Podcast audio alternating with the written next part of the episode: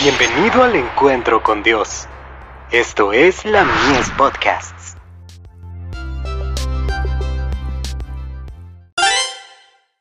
Hijos e hijas de Dios. Como árbol junto a las aguas. Será como árbol plantado junto a corrientes de aguas, que da su fruto en su tiempo, y su hoja no cae, y todo lo que hace, prosperará. Salmos 1, verso 3. Los peligros obstruyen todo sendero, y aquel que resulta vencedor, también tendrá una canción triunfante para cantar en la ciudad de Dios. Algunos tienen fuertes rasgos de carácter que necesitarán reprimir constantemente.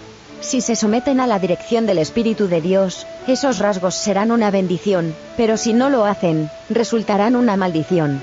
Si los que ahora se encuentran en la cresta de la ola de la popularidad no se marean, será un milagro de la misericordia.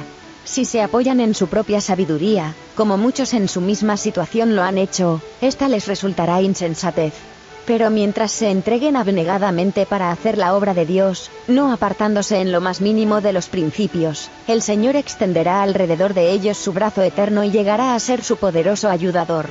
Esta es una época peligrosa para todo hombre que tenga talentos valiosos susceptibles de ser empleados en la obra de Dios, porque Satanás está acosando constantemente con sus tentaciones a toda persona, y siempre tratando de llenarlas de orgullo y ambición. Y cuando Dios podría usarlas, es muy frecuente el caso que hayan llegado a considerarse independientes, a llenarse de suficiencia propia, y a creerse capaces de permanecer firmes por su cuenta. Oración y esfuerzo, esfuerzo y oración, debe ser la ocupación de vuestra vida. Deberíais orar como si la eficiencia y la alabanza fueran solo de Dios, y deberíais trabajar como si el deber fuese solo de vosotros.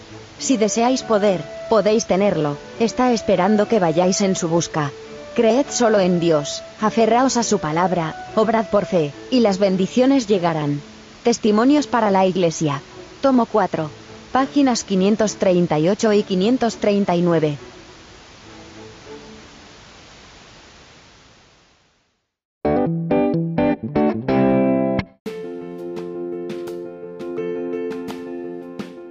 Visítanos en www.ministeriolamies.org para más contenido.